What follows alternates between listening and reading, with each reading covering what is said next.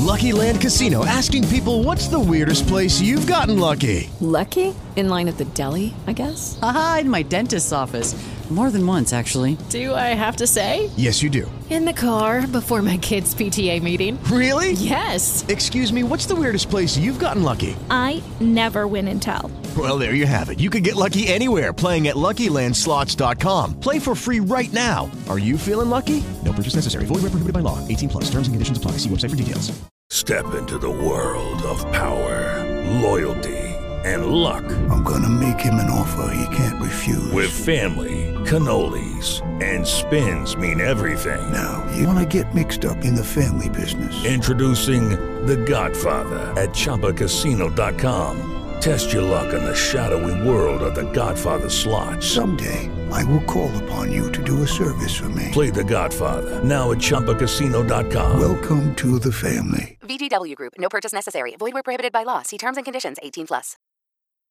New Sound Level, i podcast. La versione di Wilson è offerta da Ancos, Associazione Nazionale Comunità Sociali e Sportive, e Legalis Business Consulting.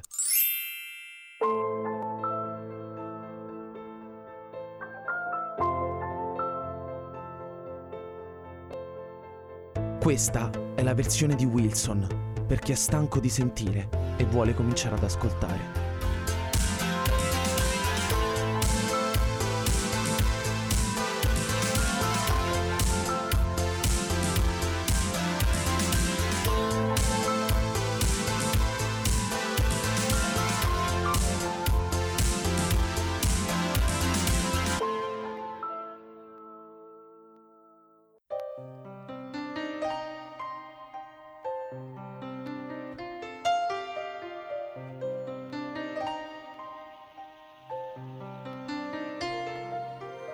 Sei la mia via, sei la mia malinconia, sei il mio digiuno, sei la mia casa e i passi miei, ma non sei, tu non sei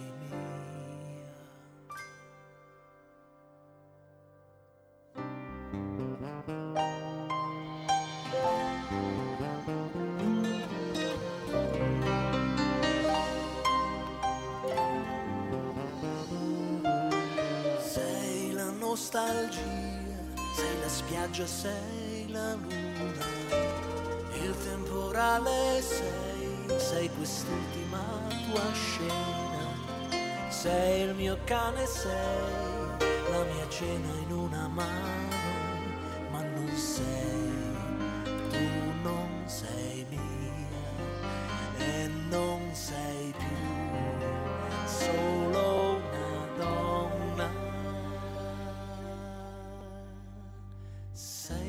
Sere che non ritorneranno più, la parola che è rimasta strozzata in me, sei lungo quelle vie che ci videro stretti noi, nelle mie fantasie, nel ricordo più bella sei.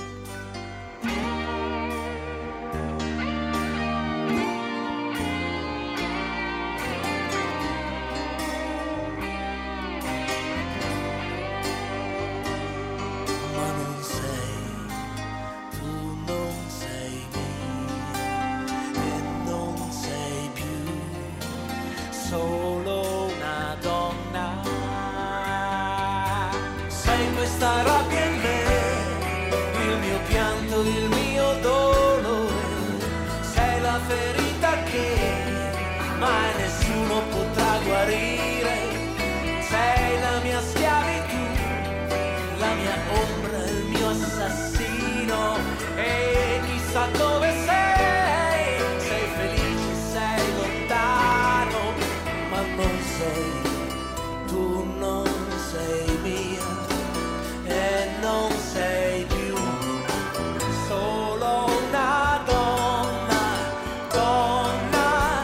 tutto il tempo che arriva.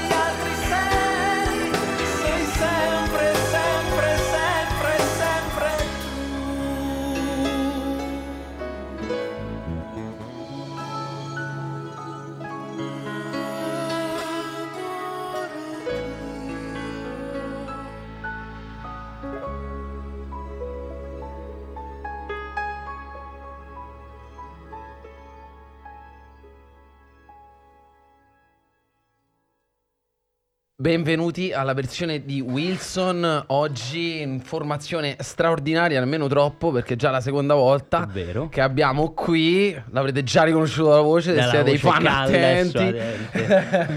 Abbiamo Gabriele Gentilomo. Ciao Ale, ciao. Alla chitarra, no scusa, l'abitudine? No, l'abitudine? Alla voce. Stranamente alla voce. Alla voce.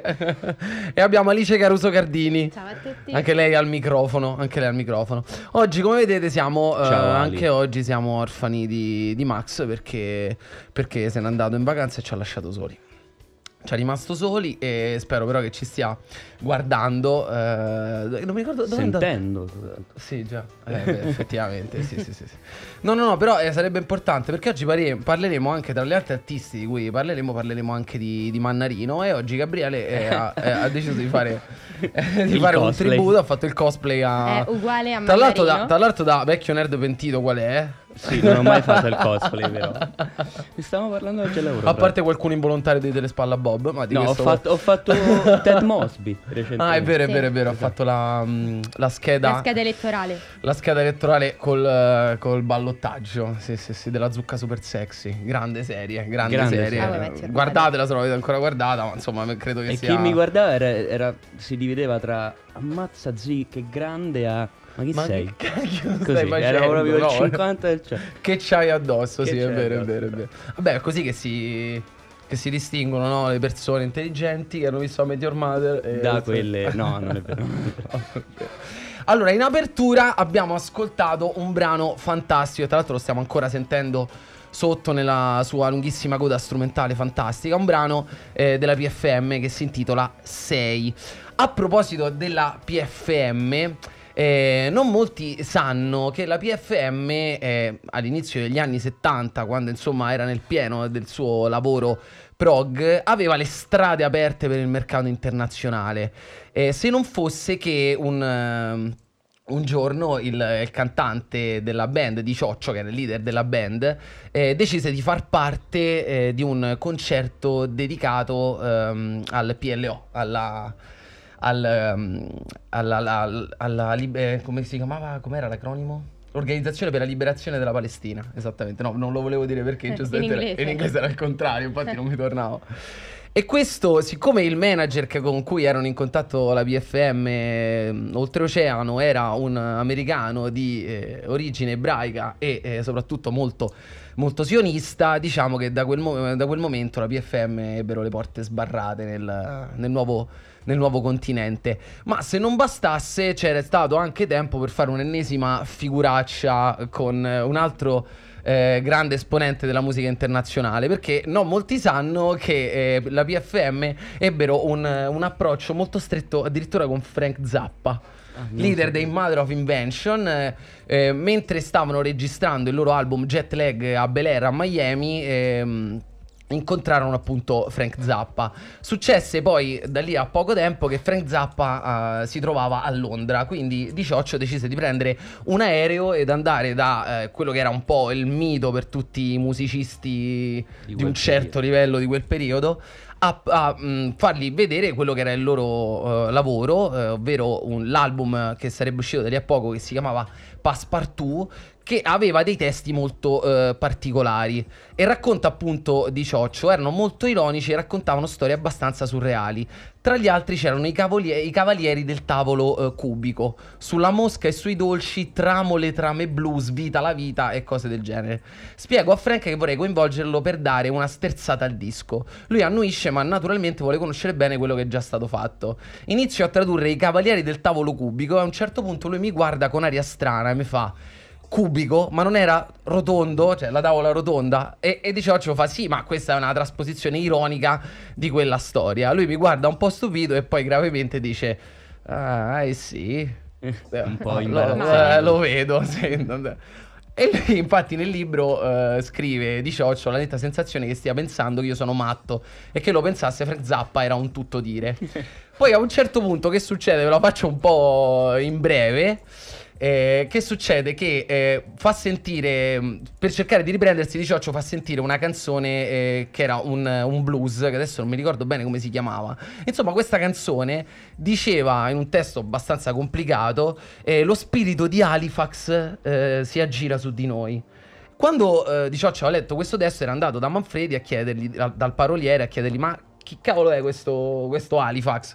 E lui fa: come non lo sai, Halifax è quello che ha inventato il blues. E lui dice: ah, fighissimo, ammazza. Allora va da Frank Zappa tutto coatto questa cosa, quando sai le cose, no? E pensi di saperle ma non le hai verificate. Allora va da Frank Zappa e gli dice tutto il testo, e Frank gli fa: ma chi è Halifax? E fa: come non conosci Halifax? Halifax è quello che ha inventato il blues. E Frank fa: non è possibile, il blues non l'ha inventato nessuno, non è che c'è uno a un certo punto che arriva e inventa il blues. E quindi... insomma, una bella figuraccia. Esattamente. E vogliamo far sentire il prossimo brano? E poi lo annunciamo? Facciamo così? O... Dai. Facciamolo partire, dai.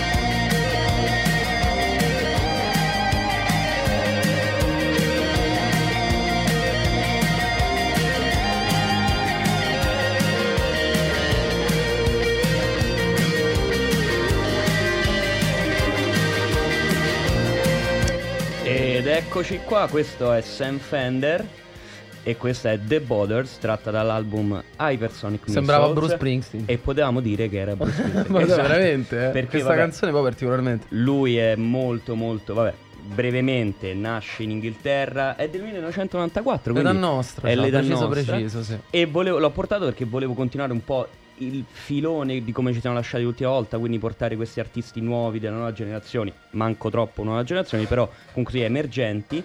Abbiamo concluso con i Greta Van Fleet l'altra volta, riprendiamo con Sam Fender, inglese. Tu sei proprio il nostro, sei il nostro international inviato, esatto, internazionale. Esattamente. Per fare le veci di Max, infatti, lui. Esatto, esatto. E quindi niente, vabbè, tra le varie cose vince i Brit Award 2 volte, nel 2019 e nel 2023. E niente, questa canzone è una canzone molto molto bella, un tema profondo, parla di, diciamo, di temi di vita, di questa adolescenza molto difficile, divisa con il fratello, è tutto un discorso con lui che fa lui, ma in maniera molto particolare perché si riferisce a lui come se fosse un estraneo. Tua madre, tuo padre, ripete sempre queste cose come se non fossero le sue. In realtà poi invece sono le sue, ma è una sorta di distacco che lui vuole fare da quella adolescenza tanto travagliata. E alla fine invece poi, diciamo, c'è questo vento di speranza, questa sorta di redenzione alla fine. È una canzone molto bella, invito a sentire veramente tanto Sam Fender perché ha fatto dei brani bellissimi, Play God, tanti altri. Oltre ad essere un grande musicista, scrive anche canzoni, è stato molto premiato come cantautore, esatto, perché è molto molto bravo, e anche poi questa voce bella, comunque una voce da tenore, si sente che è un artista molto molto molto bello. Quindi noi adesso però purtroppo ci ascoltiamo la pubblicità. Esatto, in pubblicità. A dopo. Questa è la versione di Wilson.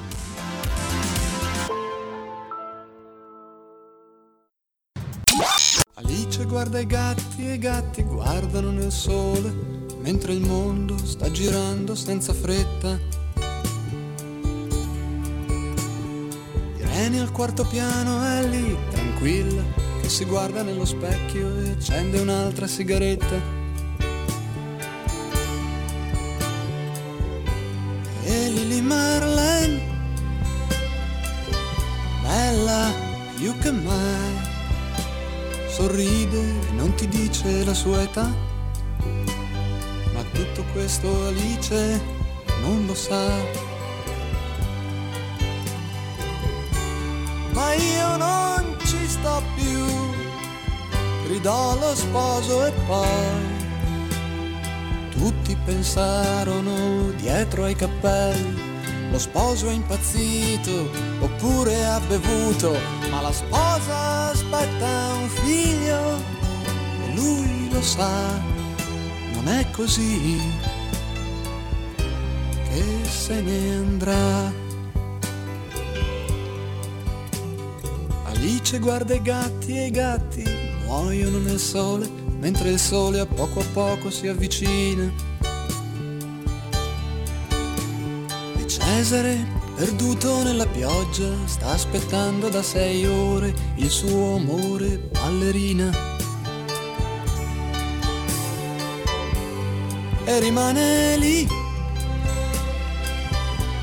a bagnarsi ancora un po', e il tram di mezzanotte se ne va, ma tutto questo Alice non lo sa.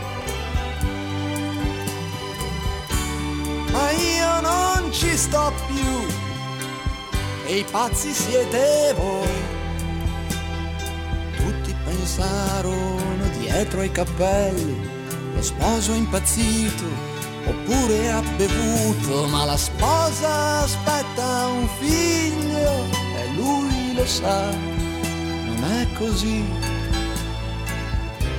che se ne andrà. Alice guarda i gatti girano nel sole, mentre il sole fa l'amore con la luna. Il mendicante arabo ha qualcosa nel cappello, ma è convinto che sia un portafortuna. Non ti chiede mai pane o carità, e un posto per dormire non ce l'ha, ma tutto questo Alice non lo sa. Ma io non ci sto più, gridò lo sposo e poi tutti pensarono dietro ai cappelli, lo sposo è impazzito oppure ha bevuto, ma la sposa aspetta un figlio e lui lo sa, non è così che se ne andrà. Alice di Francesco De Gregori. Torniamo in Italia e torniamo negli anni 70, seconda canzone che proviene da questo background della serata, dopo la PFM in apertura. Appunto, questo è un brano famosissimo di Francesco De Gregori, direttamente dall'album Alice non lo sa. Invece Alice lo sa, perché adesso ce ne parla. Potrà Battuto, sembrare una cosa un po'... lo so, da ieri che ci penso. Un po' troppo autobiografica. Me la sono tutta... Alice è... No, aspettiamo di sentire la prossima canzone che hai messo. Poi ci pensiamo. Vai. Alice è la canzone che mi ha dato il nome, perché mio padre ama tantissimo questa canzone, e è una canzone appunto del 73, come ci anticipavi tu, e fa appunto parte del secondo album di De Gregori, che si chiama Alice non lo sa. Come gli chiese il figlio di André Cristiano, ma chi è Alice? Ecco. De Gregori ci confessa che Alice è ispirata al personaggio di Alice nel Paese delle Meraviglie, la famosa favola appunto di Lewis Carroll, che è appunto un'Alice a metà tra sogno e realtà, tra finzione e realtà, che guarda il mondo senza giudicarlo, senza frapporre tra gli eventi in essi conseguenziali. E questa canzone è molto particolare, è stata definita un romanzo in 3 atti, scandito da questo flashback, insomma, che ritorna dello sposo che lascia la donna incinta all'altare, scappa e tutti pensano che sia pazzo, insomma. Ci sono 3 strofe il cui filo conduttore è Alice, e tutti i personaggi però in realtà sono enigmatici, a parte Alice stessa, che sembra proprio una bambina che non sa nulla. È vero. E infatti non sa nulla dell'album. Esatto, Alice non lo sa. Non sa nulla ad esempio di Irene, perché ha uno sguardo parziale e guarda parzialmente anche Irene, a cui De Gregori aveva dedicato un brano nello stesso album, che è una ragazza che effettivamente sta in realtà pensando al suicidio e che in questo frangente viene fotografata in un attimo di apparente tranquillità mentre fuma una sigaretta. E anche per esempio il personaggio di Lynn Marlene, che è la femme fatale della storia, che si trucca con maestria mentre però tutti i giorni vede sfiorire la sua bellezza. E poi appare il mio personaggio preferito, che è Cesare, che in realtà è appunto il mio poeta preferito, Cesare Pavese, che viene dipinto in relazione a un fatto realmente accaduto nella sua vita, perché si era... È un caso che è citato nella canzone che ti ha dato il nome. È assurdo che poi insomma lui incontra questa ragazza, questa ballerina di cui si innamora, con cui appunto dei trascorsi amorosi, finché lei decide di sparire dalla sua vita, e si dice che lui le avesse dato appuntamento davanti a un locale e che lei fosse uscita da un'uscita secondaria addirittura, e che lui l'abbia aspettata per ore sotto la pioggia. E a lei ha dedicato la mia poesia preferita, che è Verrà la morte e avrai i tuoi occhi. Questa ballerina che si chiama Constance Dowling, che è appunto il grande amore di Pavese. E anche in questo caso si continua a vedere Alice che con uno sguardo parziale vede le cose da fuori senza effettivamente capire. Non sa niente neanche del mendicante arabo che, come dice la canzone, ha qualcosa nel cappello. In realtà la prima versione iniziale diceva che avesse un cancro nel cappello e poi è stata censurata. Madonna. Il mendicante arabo è una persona che è ai margini della società, no? Un po' uno sconfitto, che ha una retorica cara per, insomma, i cantatori di questo tipo. Gli ultimi, sì. Ad esempio molto di Andrea. Molto caro a De Andrea, per esempio, certo, no? Come tema, come che nonostante abbia appunto questo cancro nel cappello, quindi una malattia mortale, lo vede come un dono, dice addirittura. Dice, è convinto che sia un portafortuna e non ti chiede mai pace o carità, nonostante non abbia un posto dove dormire. E Alice rimane lì a guardare questo mondo senza capire effettivamente niente. Quindi è una canzone che effettivamente dà molto questo senso di malinconia. E poi, insomma, anche i gatti hanno un ruolo fondamentale nella canzone, perché la loro posizione rispetto al sole scandisce cronologicamente il brano. E infatti alla fine della canzone i gatti girano nel sole, perché Alice da questa esperienza onirica si sta svegliando, sì, e comincia a confondere tutte le situazioni che si sovrappongono l'una sull'altra, e quindi vede i gatti che girano nel sole mentre il sole e la luna si incontrano, e quindi fondamentalmente mentre sta sorgendo l'alba lei smette di sognare. è una canzone secondo me veramente incredibile. È un'esperienza molto lisergica, direi. Sì, in questo senso è proprio un romanzo. E in questo si ispira molto infatti al romanzo di Lewis Carroll. E molto bene, molto bello, perché è interessante, no, il fatto che... Sì, è la canzone scritta per me. Sì, sì, sì, effettivamente conoscendoti è una canzone scritta per te. Poi è molto bello il fatto che c'è una canzone come origine del tuo nome, no? Sì, del mio nome, assolutamente. Dove molto c'è bello. La mia Poi, poesia preferita dentro. Soprattutto una canzone così, esatto, c'è la canzone tua preferita dentro. Beh, che figo. Una figata assurda. Beh, molto bello, molto bello, molto bello. Adesso canzone? Invece ci andiamo ad ascoltare un altro grandissimo cantautore italiano. Che sensazione di leggera follia sta colorando l'anima mia. Immaginando preparo il cuscino, qualcuno è già nell'aria, qualcuno sorriso ingenuo e profumo.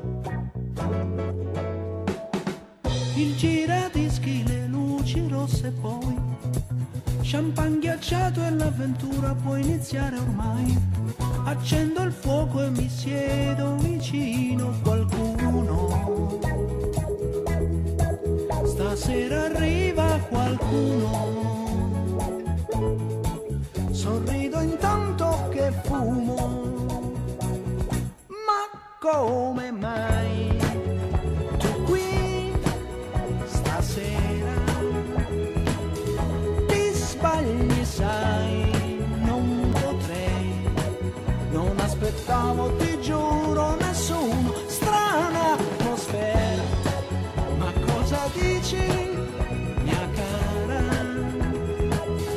Non sono prove, no, no, un po' di fuoco per scaldarmi un po' e poca luce per sognarti, no.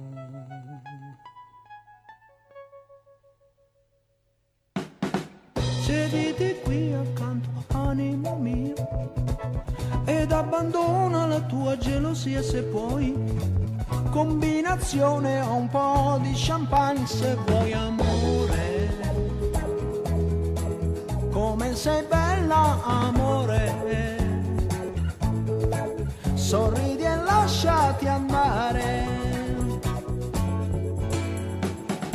Chi può bussare a quest'ora di sera? Sarà uno scherzo, un amico e chi lo sa. Non alzarti, chiunque sia si stancherà. Amore, come sei bella, amore. Ho ancora un brivido in cuore. Pam, pam, pam.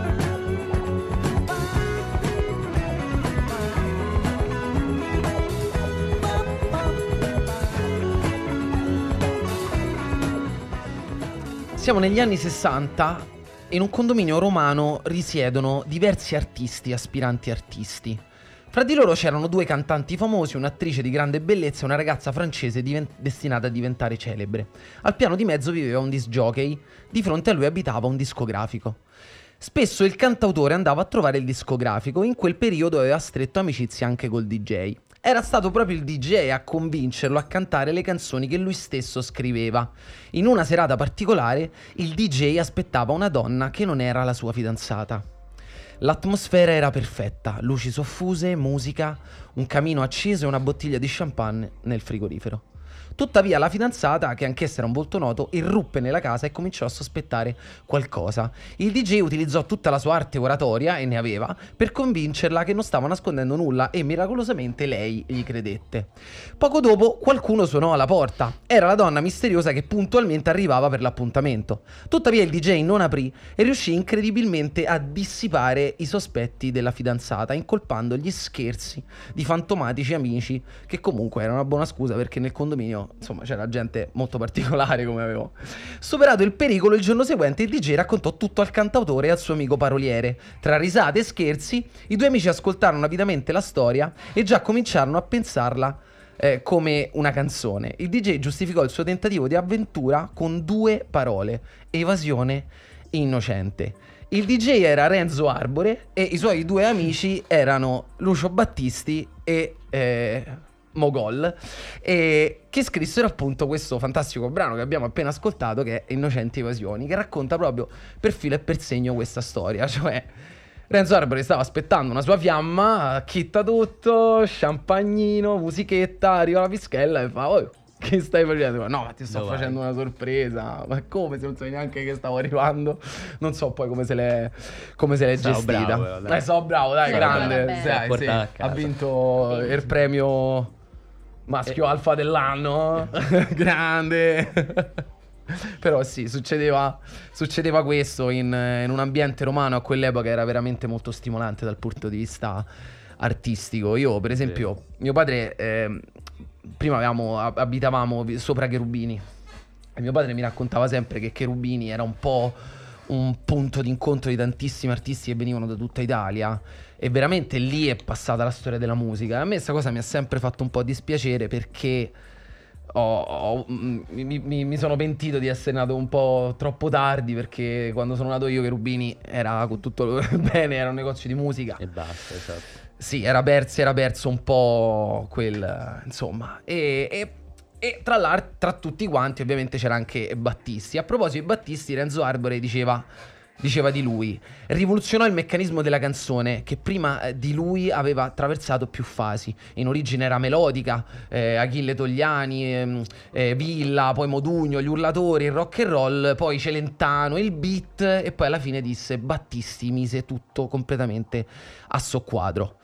E poi racconta appunto del fatto che Innocenti Evasioni parlava proprio di lui. Pensa. E vabbè, e quindi adesso noi pubblicità. Ci andiamo ad ascoltare invece. C'è pubblicità? No, abbiamo già sentito la pubblicità. No, sei sicura? Pure... C'è pubblicità. Dai, al di là del vetro, sei sicura? Dicono che ho ragione. Dicono che ha ragione Gabriele. Ma io l'ho fatto apposta per vedere se eravate attenti. È vero, è vero. Eh sì, siamo stati attenti. Vabbè, allora non abbiamo colto.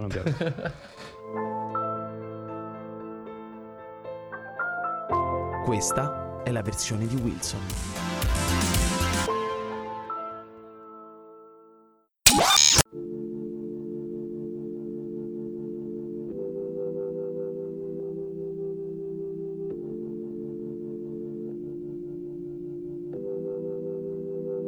I'm going back to 5:05. If it's a 7-hour flight or a 45-minute drive, in my imagination you wait in line on your side, with your hands between your thighs.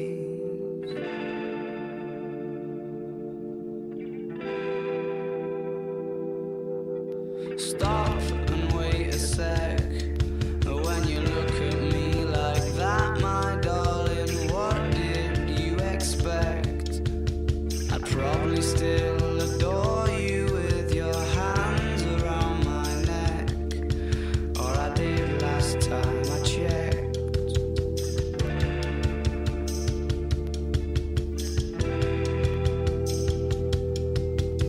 Not shy of a spark, the knife twists out.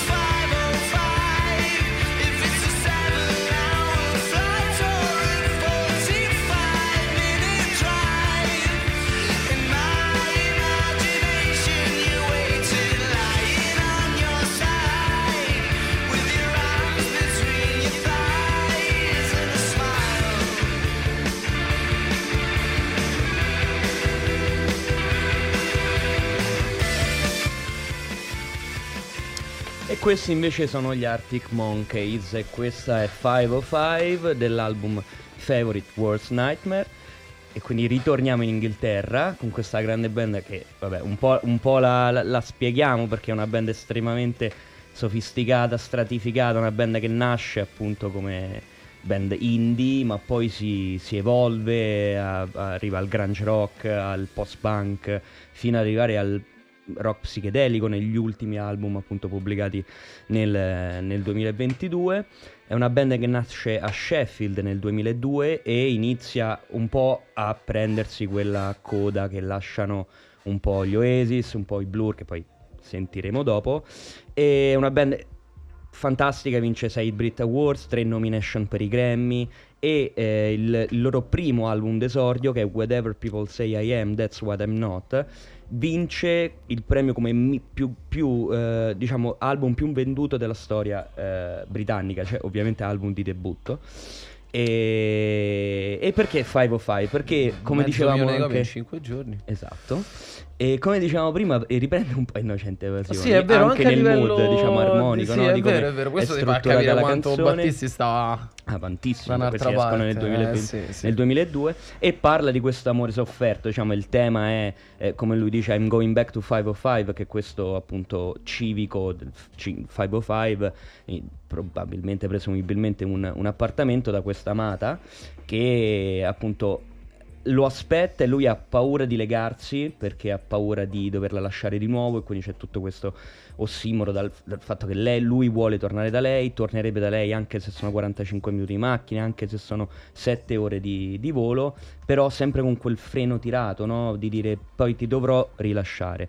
L'ho messa più che per il tema, che comunque sia è un tema abbastanza semplice, però è per la struttura armonicale, perché è come dicevo, parliamo un po' di cultura musicale. Non è una canzone canonica, come dicevo, loro sperimentano tanti generi e questo diciamo è l'esempio, perché non è una struttura che si diciamo canonica della canzone pop, quindi strofa, certo, ritornello, magari strofa, bridge, ritornello. Strofa, bridge, ritornello, ma pure special, esatto. Ma è una canzone che si sviluppa su un unico blocco, infatti se lo senti ripetuto, sì, in un crescendo fino all'esplosione finale, dove lui diciamo esplode anche, diciamo, intensità vocale ma anche dinamica degli strumenti, e come se fosse una ballata praticamente. È una ballata fondamentalmente, e poi cresce sempre e entra uno strumento uno presso all'altro. Inizia l'organo, il tappeto di organo sotto, in cui lui canta in maniera molto, diciamo, elegante, raffinata, sensuale, e poi pian piano iniziano gli strumenti come il basso, la parte ritmica, la batteria che rimane per tutta la canzone, e poi la chitarra fino all'esplosione finale. Io la definisco un po' una canzone ruffiana, perché lui, diciamo, lui è un bel tipo, è un po' una canzone da rimorchio, dai, se ci pensi. Una canzone da rimorchio. Beh, cioè, celebre. Facciamo la rubrica canzoni da rimorchio. La rubrica canzone, secondo me che è burro. Allora, Innocenti Evasioni non è una canzone da rimorchio. Assolutamente no. Non lo è, decisamente. Però questa, diciamo, è celebre a Glastonbury nel 2009, lui fece questo live in cui la canta, diciamo, in maniera, come ho detto appunto, raffinata, elegante, sensuale, quindi celebre tutti questi fan, un sacco di ragazze. Vabbè, insomma, dilungando sì, senza. No, senza, vabbè, però... no, è vero, è la verità. Cioè, però ce l'ha, c'è questo mood, dimensione, no? Ragazzi, nella musica c'è la dimensione rimorchio, è importantissima. Esatto. Muove tanti artisti. Io e Alice ci siamo conosciuti così. Poi lei può dire anche è vero. io stavo suonando Mannarino, non proprio gli Arctic Monkeys, ma vabbè, più o meno. Ma che gli vuoi dire? Ma infatti all'amore nero, infatti. Che gli vuoi dire all'amore nero. Tra l'altro non l'abbiamo ancora mai messa, la prossima volta che vediamo. La Marinero, sì. Anche oggi abbiamo, tra l'altro, abbiamo un'altra canzone di Mannarino e poi di comunque poi raccontiamo l'aneddoto di Guarelli con Mannarino. Lo raccontiamo. Qual era l'aneddoto? Quello della porta in sala prova. Ah, sì, perché noi l'abbiamo incontrato. Sì, a Viale Libia. Poi lo raccontiamo quando lanciamo Mannarino, lo racconteremo. sì, perché gli aveva detto? Ah, sì, vabbè, no, poi mi ricordo. Adesso invece facciamo sempre questo avanti e indietro. Esatto. Siamo andati dall'Italia all'Inghilterra, dall'Inghilterra all'Italia, dall'Italia all'Inghilterra, e adesso e così ritorniamo in Italia.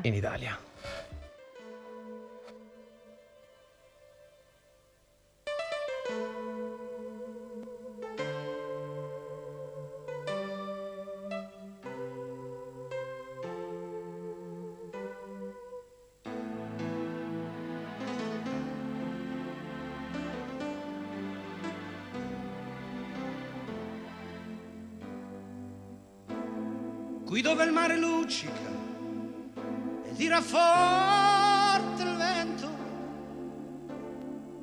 su una vecchia terrazza davanti al golfo di Sorrento.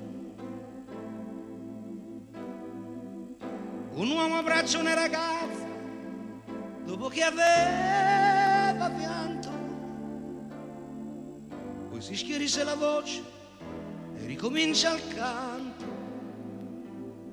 Te voglio bene assai,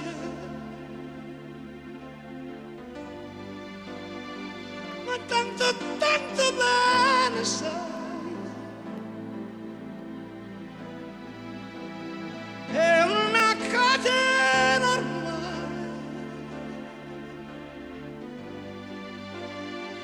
Scioglie il sangue dentro dalla sala.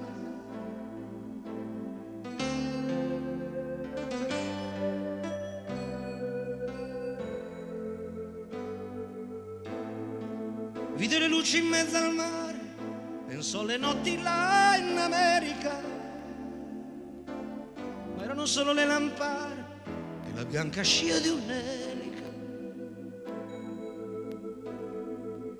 Sentì il dolore nella musica, si alzò dal pianoforte, ma quando vide la luna uscire da una nuvola, gli sembrò più dolce anche la morte.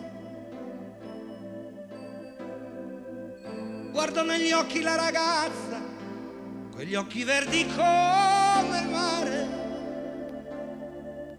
poi all'improvviso uscì una lacrima e lui credette di affogare. Te voglio bene assai,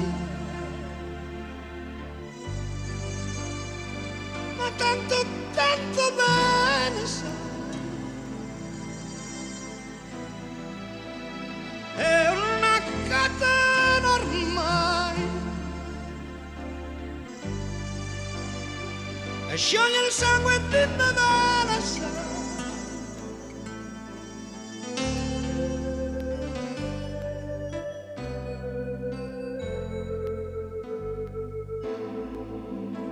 Della lirica, dove ogni dramma è un falso, che con un po' di trucco e con la mimica puoi diventare un altro. Ma due occhi che ti guardano, così vicini e veri, ti fanno scordare le parole, confondono pensieri.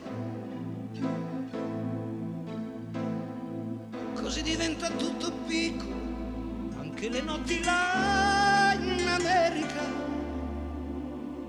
Di volte vedi la tua vita come la scia di un nero.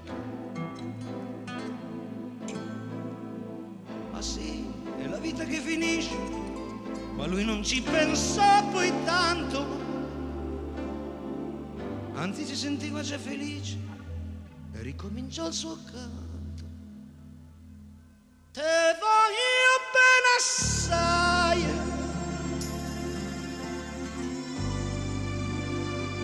ma tanto tanto bene assai. È una catena ormai, e scioglie il sangue di nevare.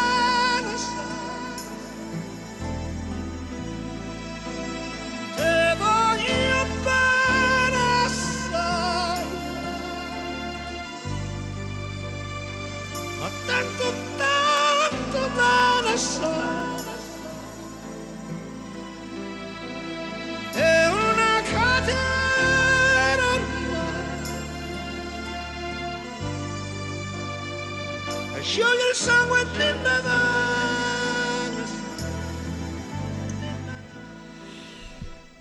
Album del 1986, una delle canzoni più belle della storia della musica italiana, ad opera ovviamente di Lucio Dalla.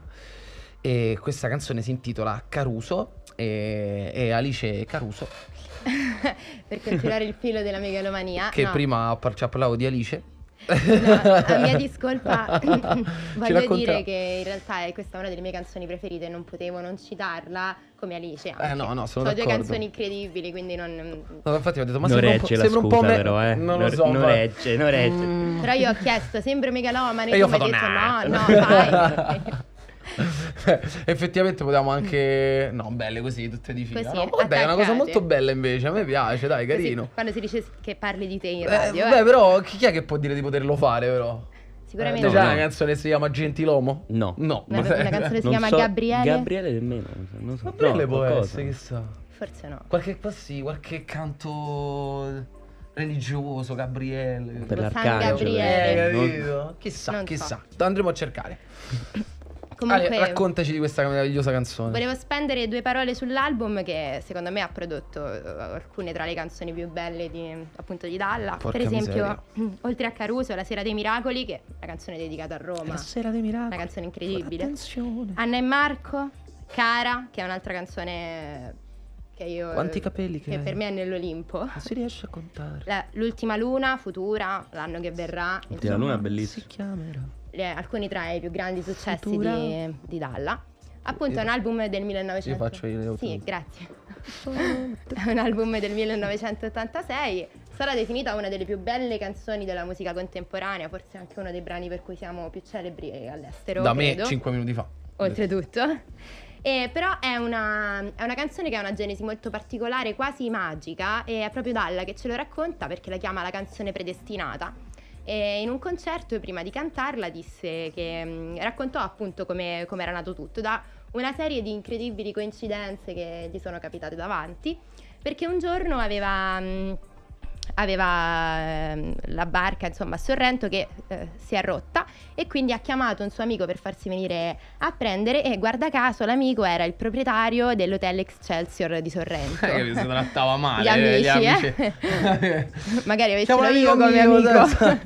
E insomma lui soggiorna lì perché questo suo amico gli offre ospitalità, e incontra un barista che gli racconta che sua zia a sua volta aveva incontrato proprio in quell'hotel Caruso, appunto il grande tenore Caruso, che ci invidia tutto il mondo. E infatti, che bello, è l'albergo in cui è morto, muore, sì. Appunto, e guarda caso gli diedero la stessa stanza in cui morì Caruso, quantomeno questo è quello che racconta lui, però io non ci credo tanto. Perché sappiamo che addirittura lui dice che in realtà Caruso non è proprio morto lì.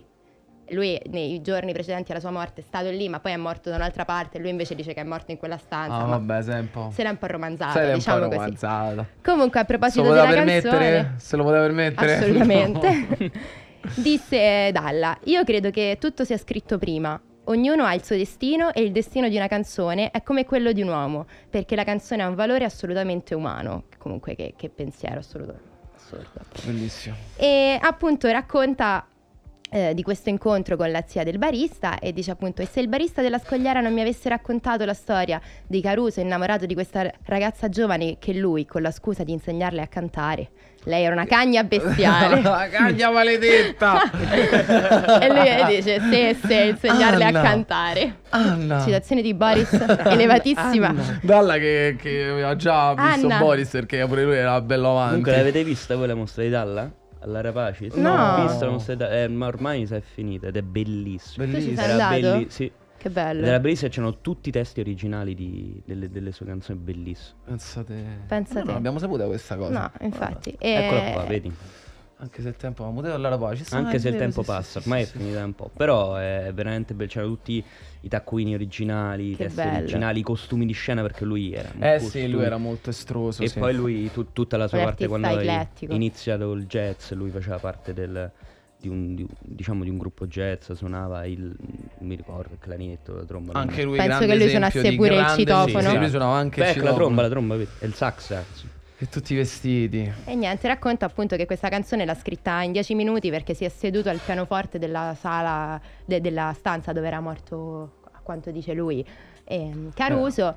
Fa 3 note sul pianoforte e compone la canzone. Questa canzone è incredibile, che è proprio rimasta moltissimo nell'immaginario comune, credo, nonostante siano passati già un bel po' di anni. Vabbè dai, sei stata brava, hai raccontato cose molto interessanti, hai giustificato il fatto la che hai messo Alice Caruso. Vabbè, la patologia. Ora ci crediamo. Dai, ora ci crediamo. Va bene, grazie mille. Va bene. Adesso ce ne andiamo in pubblicità.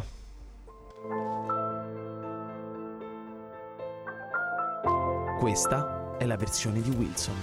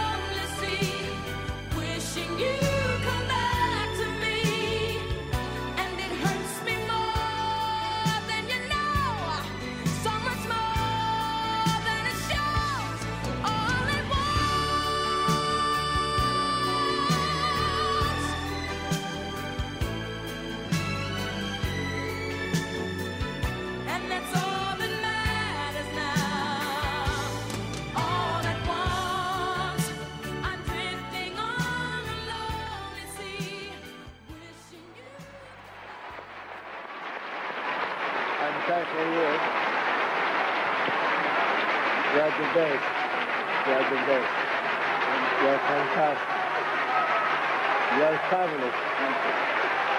Wow, that's true. una voce di quelle che veramente nasce una volta ogni generazione.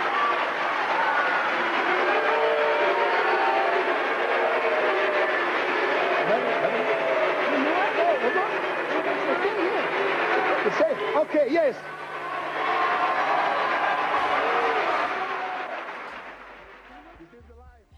Abbiamo sentito la grandissima esibizione di Whitney Houston nel 1987 al Festival di Sanremo, quindi siamo andati all'estero solo apparentemente. Io tiro sempre la corda verso l'Italia. Cioè, questo nazionalismo latente. Solo musicale. Ma sì, poi ti giuro, perché veramente non ho niente di nazionalista, io, veramente niente, però devo dire la verità. Vabbè, c'è la musica italiana. No, allora, no così, devo dire, sì, è vero, è vero, è vero. No, ma poi tra l'altro, perché stavo così? Perché poi, cioè, io prima di incontrare Gabriele, che mi ha trascinato a cantare con il nostro gruppo Dreams in Progress, cioè volete andarci ad ascoltare, perché ancora ci siamo da qualche parte.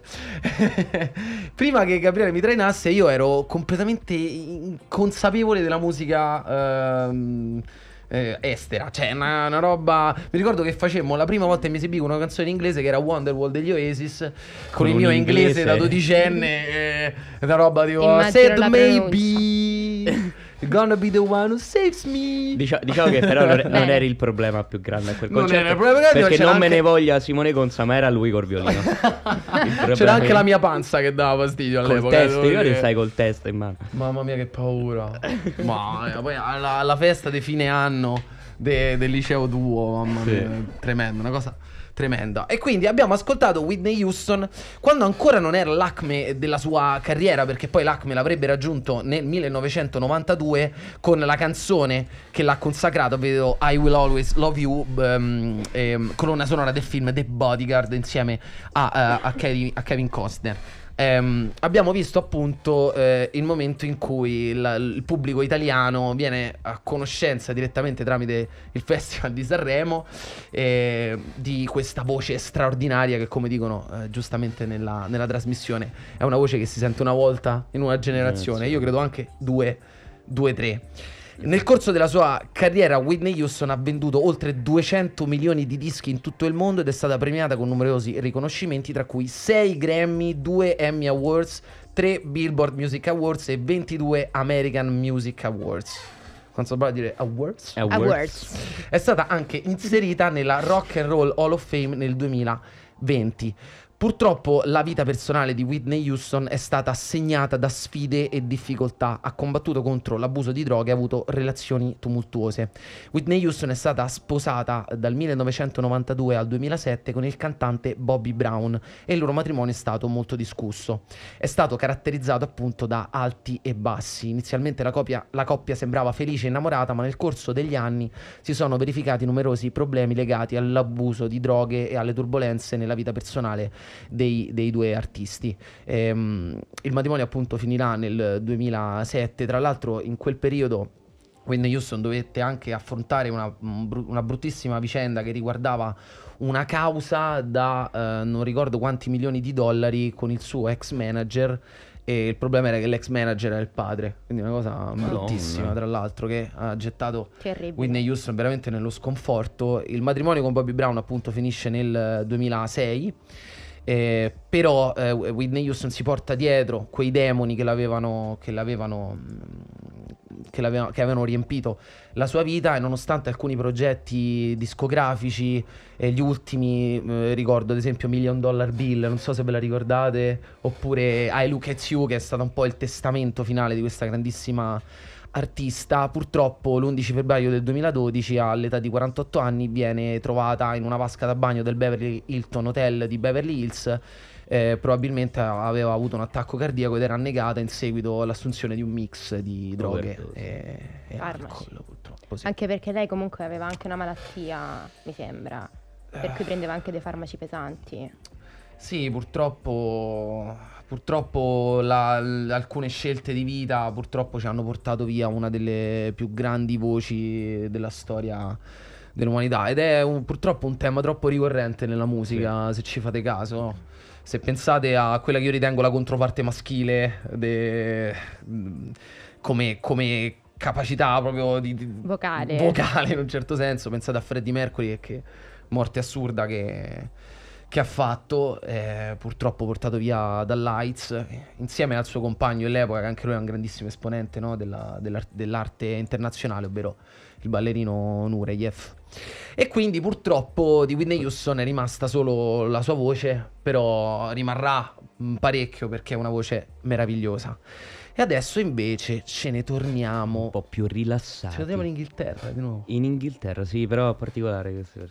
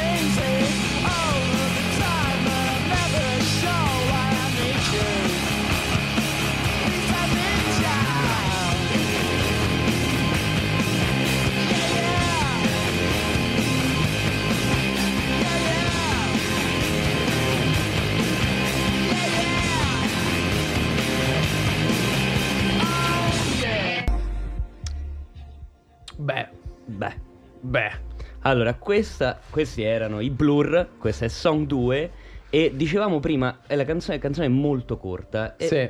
Questa canzone dura 2 minuti e 02 e è una botta di Damon Albarn, l'obiettivo di questa canzone è una critica contro la pressione delle etichette discografiche che all'epoca non volevano canzoni radiofoniche, quindi di una determinata durata. Certo. E mentre questa qua è proprio, un urlo di niente, perché poi lui stesso dirà che è una canzone frutto di un'improvvisazione totale, sia dal punto di vista delle registrazione delle tracce, di batteria, di basso, dei coretti. E celebre il ritornello che è un fondamentalmente. Quindi non ha tema, non ha un tema profondo. L'ho messo apposta per spezzare un po', no? E però nella sua forma dice già qualcosa. Ed è un tributo anche, al grunge, al rock, perché dice "When I feel heavy metal", no? È un riferimento a Kurt Cobain, lui lo dichiarerà più di una volta, e quindi lui prende questa influenza del grunge. E perché dico questa cosa? È perché ho messo i Blur, perché è celebre la diatriba, la faida con gli Oasis. I Blur si dividono negli anni 90 la scena, della musica inglese, e con appunto questa faida che viene portata avanti sia dai due frontman, quindi Liam Gallagher e Damon Albarn, e che però viene poi sancita quando nel 14 agosto 1995 escono i due singoli Country House dei Blur e Roll With It degli Oasis, e escono allo stesso momento, e quindi da là i fan si sono divisi tra chi dovesse dominare la scena inglese degli anni 90, che tra l'altro era sempre molto cara a questo tipo di rivalità, hanno proprio sempre avuti i derby. Sì, nella storia della musica, soprattutto delle band inglesi, sta cosa delle rivalità. Sì, nel senso che ne stanno tantissime. Non è una rivalità, però Beatles o Rolling Stones è un'altra, non rivalità, però c'è una distinzione forte a livello dei fan. Infatti la rivalità poi alla fine la vedevano gli altri, ovviamente loro, la vedevano i fan. C'è una cosa bella da dire su Damon Albarn, secondo me, è che lui è uno dei pochi artisti, insieme ad esempio Dave Grohl, sì, dei Foo Fighters, batterista dei Nirvana, frontman dei Foo Fighters, è colui che sta alla base del progetto musicale, perché non è una band, che sono i Gorillaz. Quindi lui riesce, sì, certo, ad avere un enorme successo, no, con i Blur in Inghilterra, poi vola in America e fa un enorme successo con i Gorillaz. E niente, abbiamo voluto mettere questa canzone un po' così per spezzare. Sì, capita molto spesso, no, che ci siano queste, perché c'è sempre un po' una distinzione fra il fruitore della musica, no? Cioè quello un po' più colto e quello un po' più, è quello che dicevo, che ascolto gli artisti un po' più colti. Diciamo che in questa rivalità i Blur erano quelli un po' più, esatto, i Blur erano un po' più ricercati, che, sì, ricercati un po' più, diciamo più, che gli Oasis erano più, riprendevano un po' più il rock and roll, no? Quindi, esatto, messaggi anche sia a livello musicale, ma poi di testi, messaggi diretti, messaggi semplici, se vogliamo, testi semplici, accordi semplici, mentre loro hanno sperimentato, e poi lo dimostra appunto i Gorillaz, che è tutt'altro progetto lì musicale. Lì è andato a sperimentare proprio con le provette. E quindi hanno sperimentato un po' più rock, un po' più grunge, come ho detto, un po' più... quindi diciamo che proprio quelli un po' più radical chic, diciamo, quelli che si ascoltavano. Sì, e poi però l'ossimoro è che fanno questa canzone e diventa una hit, tant'è che addirittura viene messa in FIFA 98. Sì, Road sì, World Cup, diventa la sigla di FIFA 98. Quindi proprio la canzone più mainstream possibile, ed è poi diventata iconica, un brano iconico che tutti ci ascoltiamo, che gasa, fondamentalmente ci piace. Sì, sì, poi queste sono le classiche canzoni, dico sempre, che uno le ha sempre sentite ma non sa mai di chi sono. Esatto. Non so. Per esempio, cioè, questa la sottoscritta, chiunque l'ha sentito, però sì, è vero, ma pure io quando l'ho scoperto, infatti. Comunque, concludendo, ti dico che per dimostrare proprio, diciamo, questo brano che non era stato, diciamo, totalmente pianificato, Damon Albarn in un concerto in Svezia dice: il prossimo pezzo non ha titolo, non so nemmeno di cosa si tratti, perché in realtà non ho nemmeno ancora scritto il testo. Quindi era proprio quello che viene cantandola, quello che viene anche, diciamo, il produttore, quello che abbiamo fatto noi per tutta la nostra carriera, esatto. Solo che non avevamo un produttore, non avevamo un produttore che credeva in noi, è stato quello il problema. È solo quello. Sono poi uguali ai colpa Blur, degli altri, sì, sì, sempre noi, colpa degli sempre altri, sempre. E adesso ce ne andiamo in pubblicità. Questa è la versione di Wilson.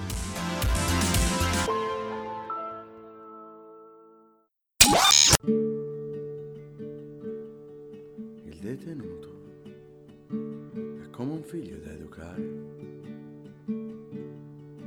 finché abbassi per sempre gli occhi della sfida, e di un figlio che non riconosce il padre faremo un morto che non può riconoscere l'omicida. Tornano a casa i secondini piano piano,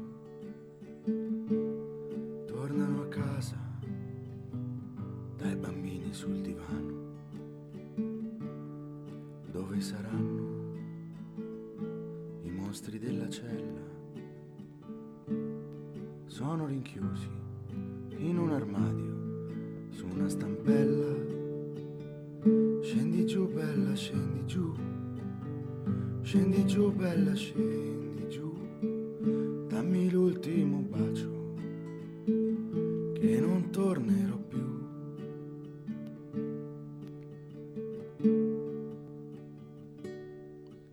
Al mattino, il primo carceriere trovò un cane in andaccio davanti al suo portone.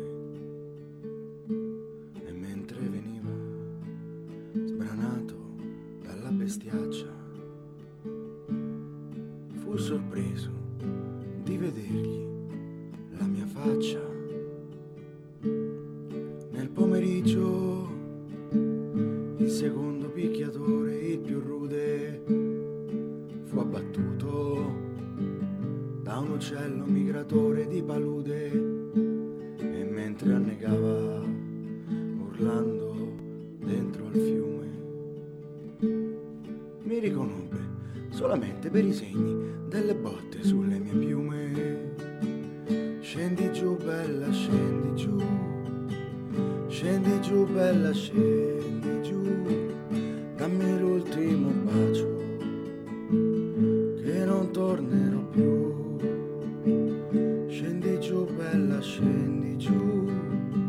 Scendi giù, bella, scendi giù, dammi l'ultimo bacio, che non tornerò più.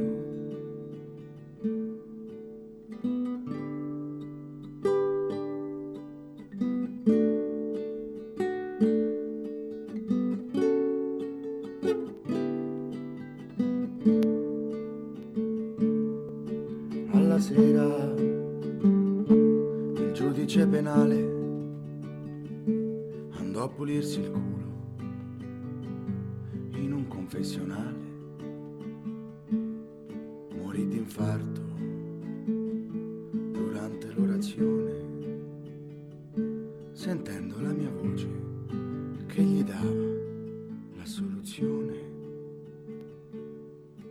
Nella notte son venuto sotto casa e ho gridato forte: amore mio, ti chiedo scusa, ma tu non m'hai aperto, perché qualcosa è andato storto. E ho capito che non valgono niente le scuse di un morto. Scendi giù, bella, scendi giù, scendi giù, bella, scendi giù, dammi l'ultimo bacio, non tornerò più. Scendi giù, bella, scendi giù, scendi giù, bella, scendi giù, dammi l'ultimo bacio, che non tornerò più. Scendi giù, bella, scendi giù, scendi giù, bella, scendi giù, dammi l'ultimo bacio, che non tornerò più. Abbiamo ascoltato una canzone intensissima di Mannarino che si intitola Scendi giù. Se l'andate a cercare la troverete in un'altra versione, in una versione un po' più scanzonata, volutamente scanzonata. Questa che abbiamo ascoltato è stata la versione che Mannarino ha fatto del suo brano in occasione del premio Amnesty International 2015, che appunto è stato vinto dal cantautore proprio per questa canzone, in realtà. Esattamente. E questa, tra l'altro, prima di lasciare la parola a Alice che ci racconta un po' di questa canzone, io ho il vanto di aver sentito questa versione dal vivo, perché proprio in quel periodo andai a vedere Mannarino, che aveva appena fatto uscire l'album Al Monte, di cui Scendi Giù fa parte.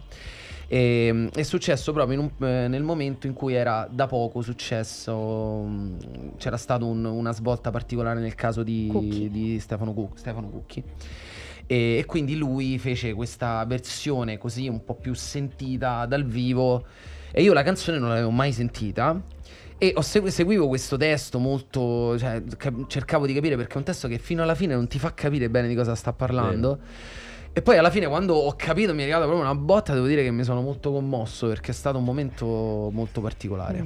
È una canzone, secondo me, particolarmente emozionante, a parte il fatto che mi sembra un po' De Andreiana, non so come dire. Assolutamente. Questo ritmo scanzonato, mentre le vicende comunque sono pesanti, mi fa pensare un po' alla Ballata dell'amore cieco. È vero. E io devo dire che Mannarino, al di là delle vicende personali che mi legano a lui, per cui veramente è stato un autore che ha scandito la mia vita in un modo incredibile. Io credo che lui sia un buon raccoglitore di questa tradizione cantautorale, come dicevamo prima, molto incentrata sulla figura degli ultimi, di quelli che non hanno... Vero, sì. Non hanno una voce, no? E anche, per esempio, il suo penultimo album, che Apriti Cielo, sì, è proprio interamente dedicato a questo. È un inno, sì. È un inno, sì, proprio, sì, no? Sì, sì. Agli ultimi. Tema principale è proprio l'immigrazione. Come dice lui, a chi cammina dondolando nella sera. E quindi io penso che sia... Una canzone, non ha preghiera, perché cammina dondolando nella sera, appunto. Sì. E insomma, la canzone di che parla?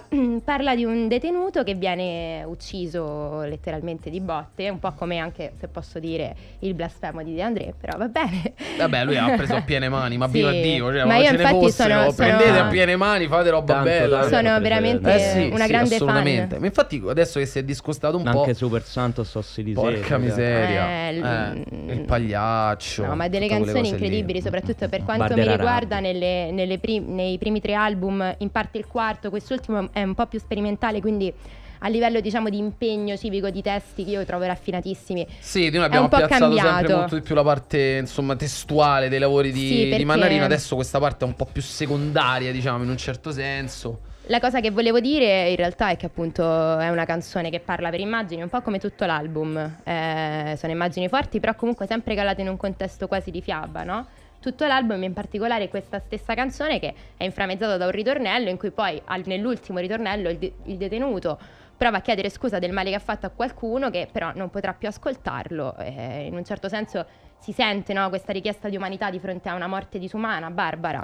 Ma durante tutte le strofe il detenuto, che appunto è stato ucciso di botte dai secondini, diventa un fantasma che porta avanti una vendetta particolare, una vendetta in realtà possibile, soltanto sognata, e prima diventa un cane randagio che aggredisce il primo carceriere, poi diventa un uccello migratore di palude che abbatte il secondo picchiatore, e poi soprattutto alla fine diventa il prete confessionale del giudice che appunto l'aveva condannato.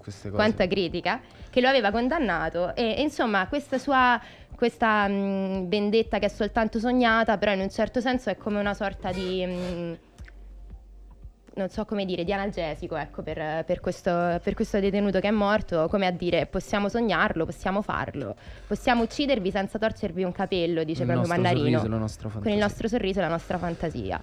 E poi appunto Mannarino veramente io penso che sia anche in parte molto sottovalutato, è un cantautore che soprattutto secondo me nella prima fase della sua produzione ha tirato fuori testi incredibili, immagini incredibili, un cantastoria a tutti gli effetti, proprio un aedo. Sì, molto anacronistico in un certo senso. Sì, ma che comunque si inserisce nel contesto. E poi lui moderno. Ha fatto successo, lui è balzato, diciamo, gli errori della cronaca, perché accompagnava musicalmente la trasmissione di Rai 3 Parla con me. Sì, ricordi? Esatto. Che fu famoso quando cantò la canzone di Fred Buscaglione, Guarda che luna, c'ho l'astronave. Perché aveva proprio questo modo di trovare delle soluzioni veramente interessantissime, secondo me a livello proprio letterario, quasi direi bellissime. E questa canzone, diciamo che dovrebbe ascoltarla tutti quelli là che ogni volta che sentono una notizia di cronaca di qualcuno che ha fatto qualcosa di male dicono: ah, buttata la chiave, ammazziamolo. Perché questa canzone appunto finisce con una grandissima realtà che ti sbatte in faccia, che il cosiddetto palo della realtà, il palo della realtà, che le scuse di un morto non servono a niente, e neanche le scuse a un morto, al di là di quello che è stato commesso. Infatti la canzone non parla di cosa è stato, di quale delitto è stato commesso e perché quel personaggio si trova in galera. Il fatto importante è che, e questo è anche da ricordare al sistema giuridico italiano, che non è un sistema fortunatamente punitivo ma rieducativo, che bisogna dare la possibilità alle persone di capire e chiedere scusa, e per fare questo è molto importante e imprescindibile che non vengano ammazzate di botte. Te ti ricordi quando abbiamo visto Mannarino? Sì. Ti ricordi? Sì, noi l'abbiamo conosciuto con il nostro tastierista famosissimo per le sue figure meravigliose, esatto. Che non riconosce Mannarino, c'era la porta che non si apriva, no? Che doveva essere aperta all'interno, e gli disse: mi apri, capo, mi apri. Poi entra e fa e gli faccio: guarda, ma hai visto? C'era Mannarino. Chi? Oddio, mi sa che è quello che mi ha aperto la porta. Salutiamo il nostro grande tastierino. Andiamoci ad ascoltare un altro grandissimo cantautore italiano.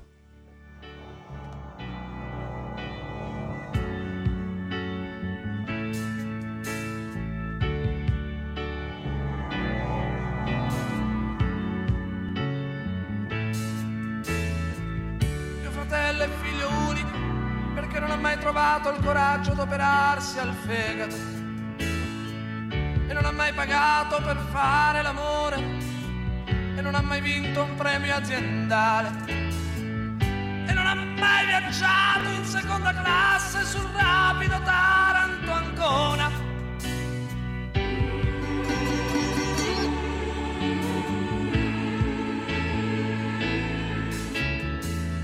E non ha mai criticato un film senza prima vederlo.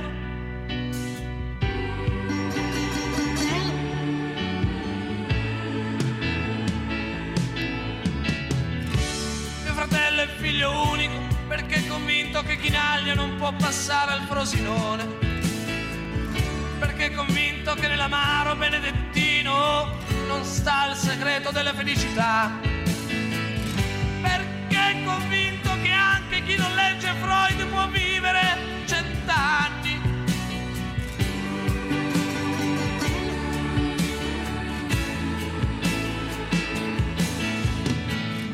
Perché è convinto che esistono ancora gli sfruttati, malpagati e frustrati.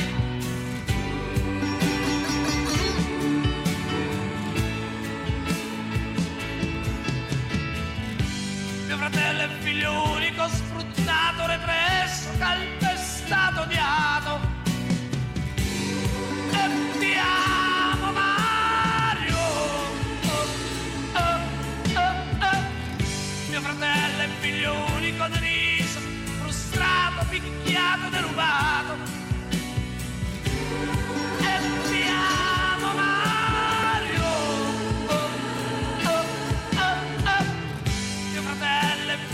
Unico, dimagrito, declassato, sottomesso, disgregato.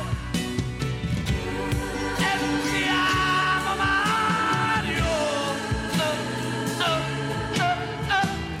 mio fratello e figlio unico, frustrato, frustrato, derubato, sottomesso.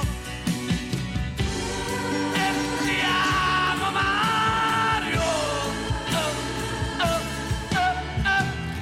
mio fratello e figlio unico, deriso, declassato, frustrato, dimagrito. E ti amo Mario, mio fratello e figlio unico, malpagato, derubato, deriso, disgregato. E ti amo Mario.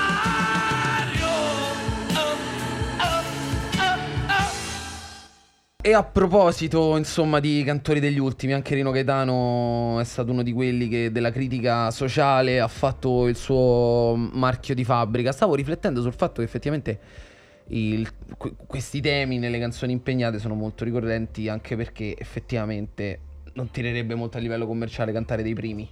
No, di solito come stiamo bene, poracci, tutti felici, voi fate schifo, poracci. No, effettivamente no. Quindi no, però ovviamente la sua non è stata una scelta commerciale, quella di Rino Gaetano. Ha una sensibilità totalmente altra, ovviamente. Rino Gaetano che fa uscire il suo primo 45 giri nel 1973, tra l'altro anno che ricorre in questa puntata, ed è I Love You Marianna e Jacqueline, fantastica canzone. Anche la mia Marianna, veramente assurda. Completamente pazza quella canzone, per cui si firma col nome di Cammamoris. Forse, a detta di alcuni dei suoi collaboratori, l'artista usa uno pseudonimo per l'insicurezza dovuta alla sua voce graffiante. Gaetano infatti non si considererà mai un vero cantante, aveva paura di cantare perché diceva c'ho una voce brutta. Effettivamente sicuramente non era una voce, non era Claudio V, non era De Voix, però non ha alcuna importanza, proprio, esatto. Nessunissima importanza. Tu ci vuoi raccontare un po' di questa canzone in particolare? Ma in realtà due cose soltanto, che è una canzone che viene pubblicata nel 1976 nel suo secondo album, e è una delle canzoni credo più famose di Rino Gaetano, senza dubbio, e fondamentalmente parla della solitudine. Una solitudine appunto di qualcuno che in un certo senso è un fratello, perché comunque Rino Gaetano in un certo senso, ma che non riesce a scendere ai compromessi della e quindi società. Fondamentalmente è sempre solo, e infatti tutto il testo in realtà non fa altro che evidenziare elementi che caratterizzano in realtà l'uomo medio di un'epoca. Non ha mai criticato un film senza prima vederlo. È convinto che anche chi non legge Freud può vivere 100 anni. Fondamentalmente una persona qualunque. Però questo fratello che è figlio unico in un certo senso sembra un po' tutti noi. Comunque una persona che nonostante sia un uomo X, che infatti lui chiama Mario, che comunque è un nome che era super comune, sì, insomma, certo, all'epoca, certo. Non scende a questi compromessi. È una persona che rimane vera, e purtroppo la verità a volte si è dissociato in un certo senso anche da quella società di massa, anche non volendo, certo, dalla società di massa che poi a quell'epoca era abbastanza totalizzante, come quello è anche adesso, senza dubbio. Negli anni 70 diciamo che o ti schieravi oppure ti schieravi. Eri figlio unico, cioè, o ti sparavano, oppure eri figlio unico. E infatti eri un emarginato. Questo ti fa capire insomma come Rino Gaetano coglieva un po' la realtà del suo presente. Ma poi coglieva soprattutto la contraddizione che infatti è espressa nel titolo della canzone, che è un ossimoro: mio fratello, figlio unico, che certo, fondamentalmente non può essere. Purtroppo Rino però ci ha lasciato troppo presto. Oltretutto di fronte alla nostra università. Sì, proprio di fronte sull'albero. All'incrocio tra Via Nomentana e Via Carlo Fea, che è la sede, della filosofia della Sapienza, sì. Sì, proprio lì. Con un incidente d'auto che in realtà non fu mai, cioè la cui dinamica non fu mai accertata. Sì, sembra che lui abbia avuto un malore. La cosa brutta è che si sarebbe dovuto sposare da lì a poco, a 2 mesi. Sì. E furono celebrati i funerali proprio nella stessa chiesa. Ma dove si sarebbe dovuto sposare. Perché? Ma poi in realtà c'è anche la... Non lo so, ma come so? Avete delle tragedie voi? No, sì, c'è anche la storia della maledizione. C'è una storia tragica. La storia della maledizione, del fatto che sembra che lui avesse previsto questa sua morte in un testo che si chiama La ballata di Renzo, se non mi sbaglio. Sì, che parla di una persona che muore in un incidente e viene rifiutata dagli ospedali, come lui, che è stato rifiutato dagli ospedali e per questo è morto, perché è stato rifiutato dagli stessi 3 ospedali che lui ha citato nella canzone. Incredibile. 10 anni prima addirittura. Vabbè, andiamo in pubblicità. Sì. Questa è la versione di Wilson.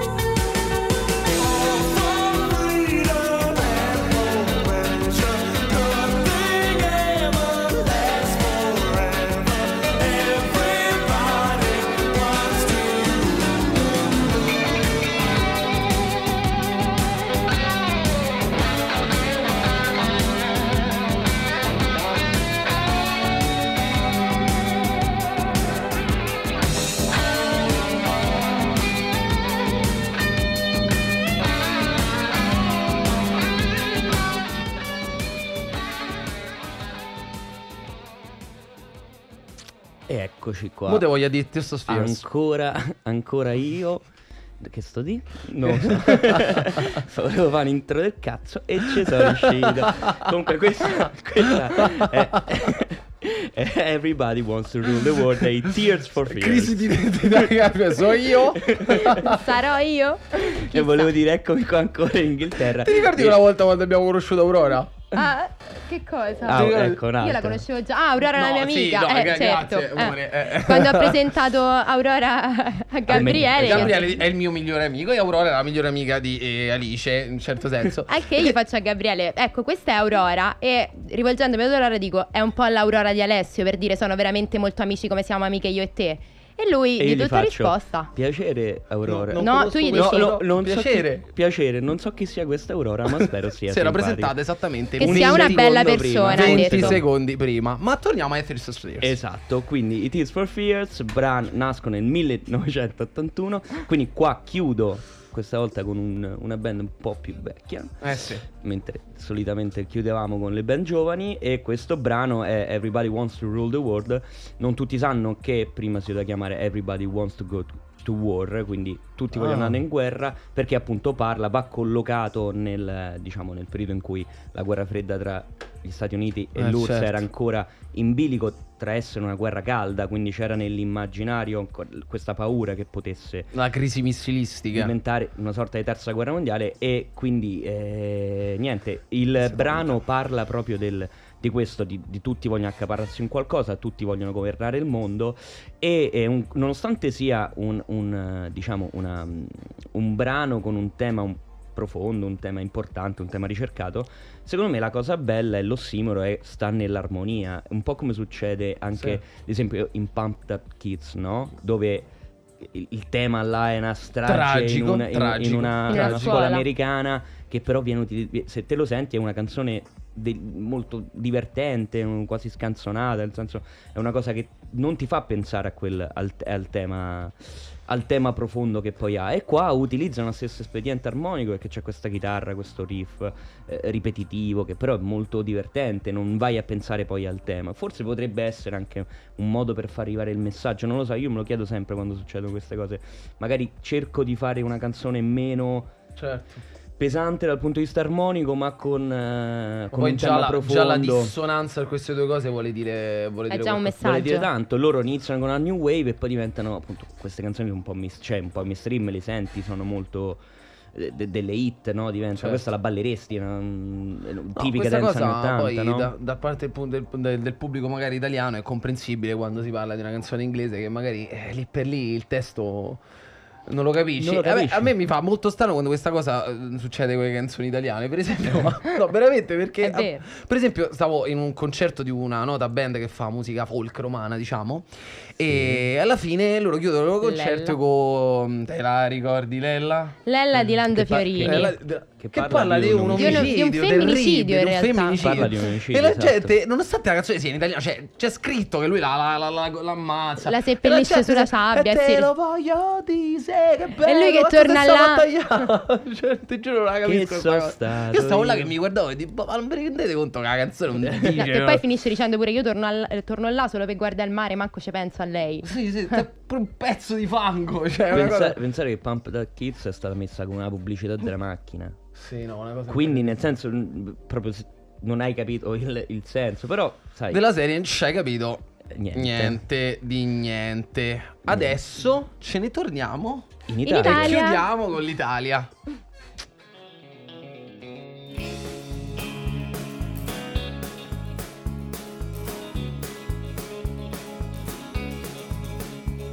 Due ragazzi del borgo, cresciuti troppo in fretta, un'unica passione per la bicicletta, un incrocio di destini, una strana storia di cui nei giorni nostri si è persa la memoria, una storia d'altri tempi, di prima del motore, quando si correva per rabbia o per amore, ma fra rabbia ed amore il distacco già cresce, e chi sarà il campione già si capisce. Vai Girardengo, vai grande campione, le sorti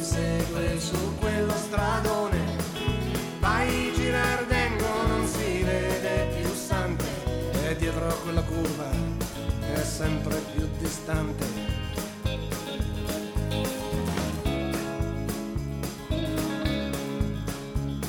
E dietro la curva del tempo che vola, cessante in bicicletta, in mano a una pistola. Se di notte è inseguito, spara e centra ogni fanale. Santo il bandito, ha una mira eccezionale. E lo sanno le banche, e lo sa la questura. Sante il bandito mette proprio paura. E non servono le taglie, non basta il coraggio.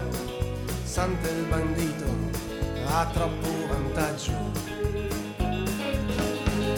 Quantica miseria, un torto subito.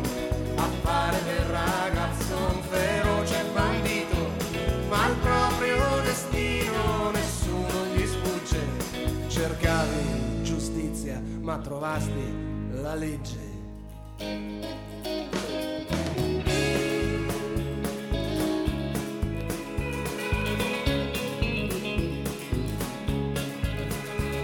Ma un bravo poliziotto che sa fare il suo mestiere, sa che ogni uomo ha un vizio che lo farà cadere. E ti fece cadere la tua grande passione di aspettare l'arrivo dell'amico campione. Quel traguardo volante divide in manette, brillavano al sole come due biciclette. Sante pollastri, il tuo giro è finito e già si racconta che qualcuno ha tradito.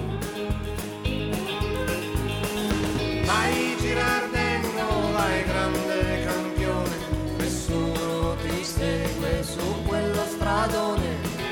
Vai girardengo, non si vede più Sante, è sempre più lontano, è sempre più distante, è sempre più lontano, è sempre più distante.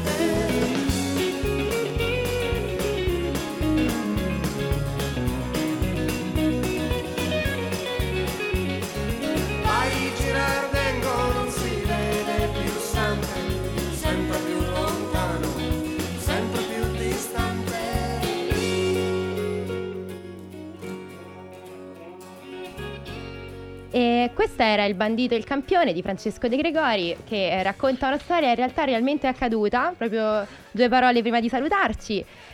Sono due personaggi realmente appunto vissuti in Italia nei primi anni del Novecento, che sono Costante Girardengo, che è appunto grande, un grande ciclista, e Sante Pollastri, che invece è un grande criminale. Siamo a Parigi nel 1926, ma Girardengo e Pollastri avevano già un legame perché erano entrambi originari di Novi Ligure e avevano un amico in comune, Biagio Cavanna, nonché massaggiatore di Girardengo.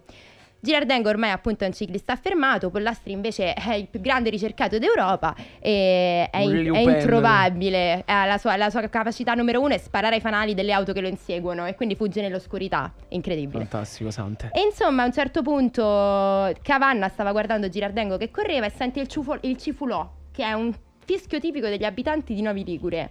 E capisce che era Sante, si avvicina. Sì, no, infatti tu l'hai studiato questo fischio. Sì, come sì. Fa? No, non so studiare, aiuto.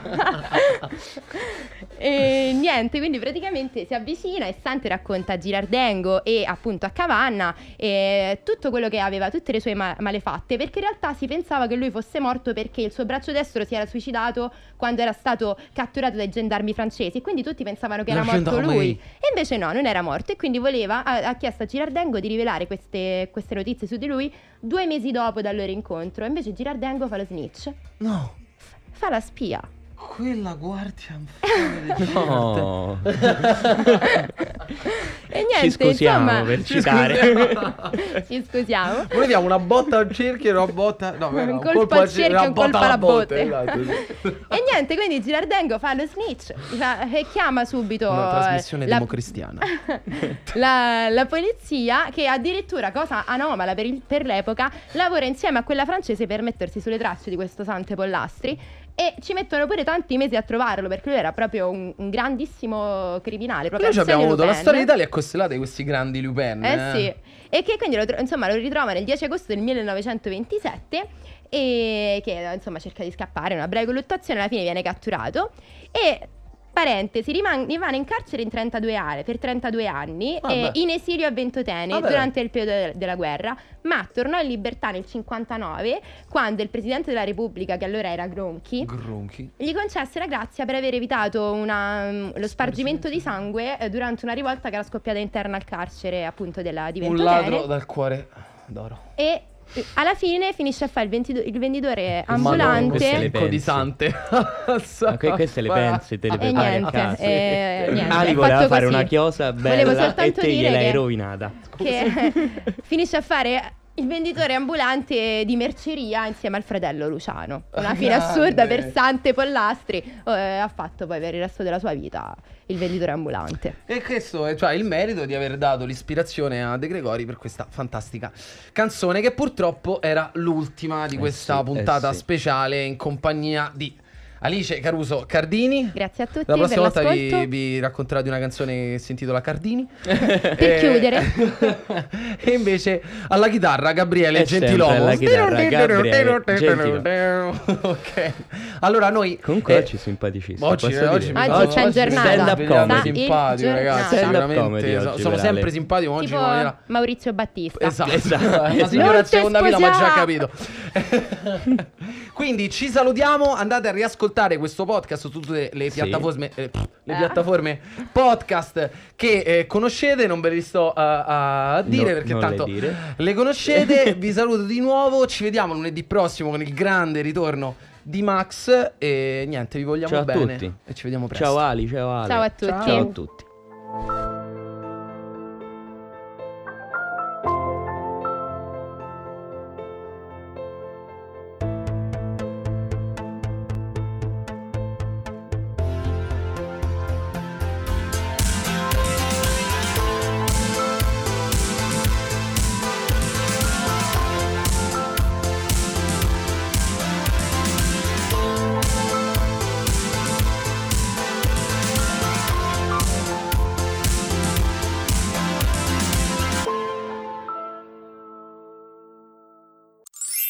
La versione di Wilson è stata offerta da Ancos, Associazione Nazionale Comunità Sociali e Sportive, e Legalis Business Consulting. New Sound Level, i podcast.